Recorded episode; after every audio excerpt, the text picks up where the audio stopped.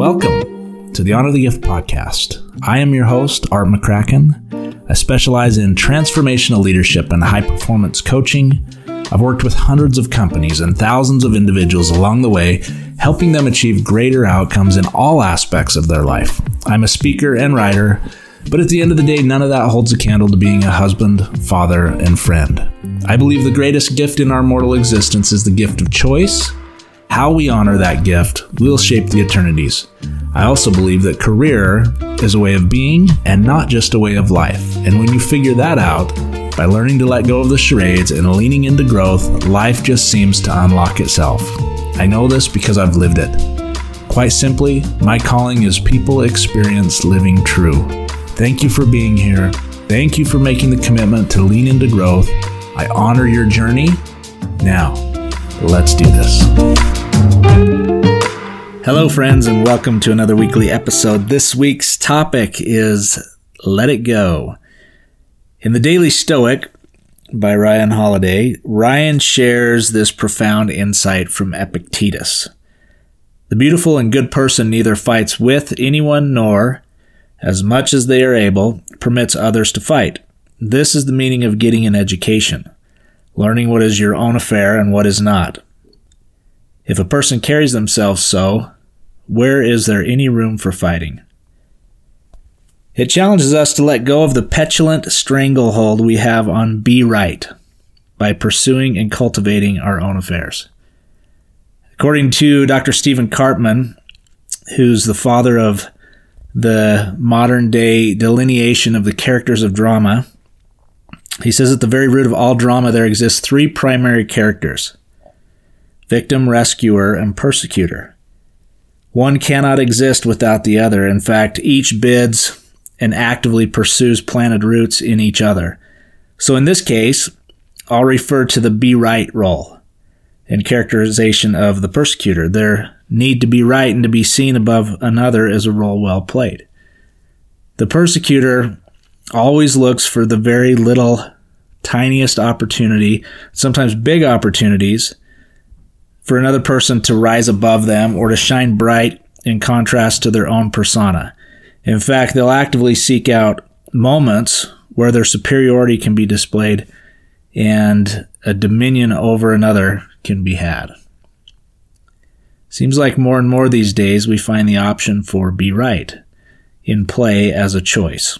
And sometimes it's a tasty option as we try to navigate this human dynamic we're always jockeying and trying to figure out who's the best and and who's most important or how can I be more visible. It's an easy path and one that doesn't require much thought or innovation. In fact, restraint, it asks for none. And for someone with the need for visibility, it's a very savory tool. Hello, friends. Thank you for tuning in. Hope you're enjoying this week's episode. If growth, personal growth and development is your thing, and you're here learning and leaning into growth. Glad you're here. Glad you're part of the community. If you want more of this, make sure and hit subscribe in this podcast platform or any of your favorite podcast platforms.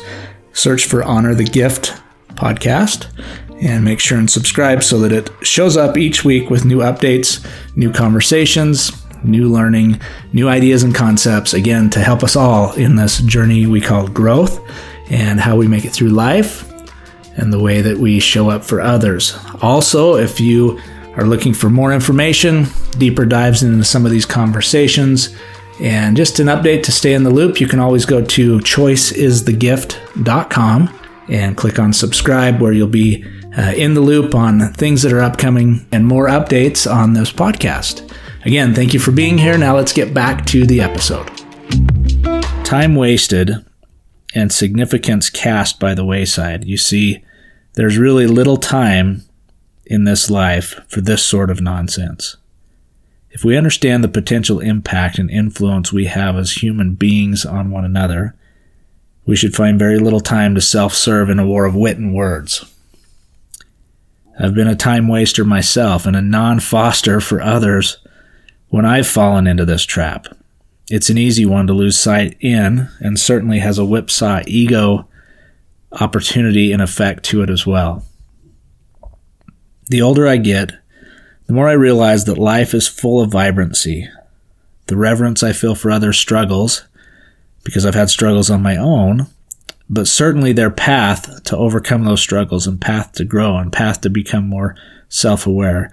It's a reminder to me of the thinly veiled connection that we all have with one another.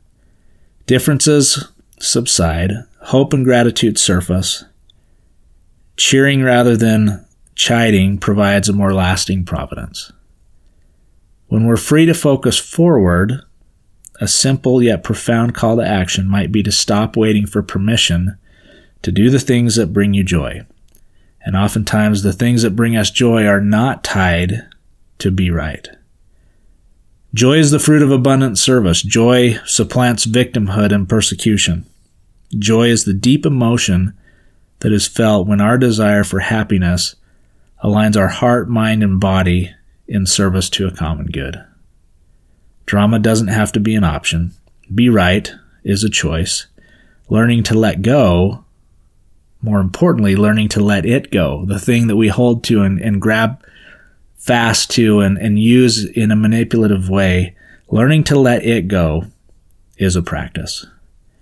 Remember that growth is always a choice. Until next week, my friends, make it a great one. And remember to always honor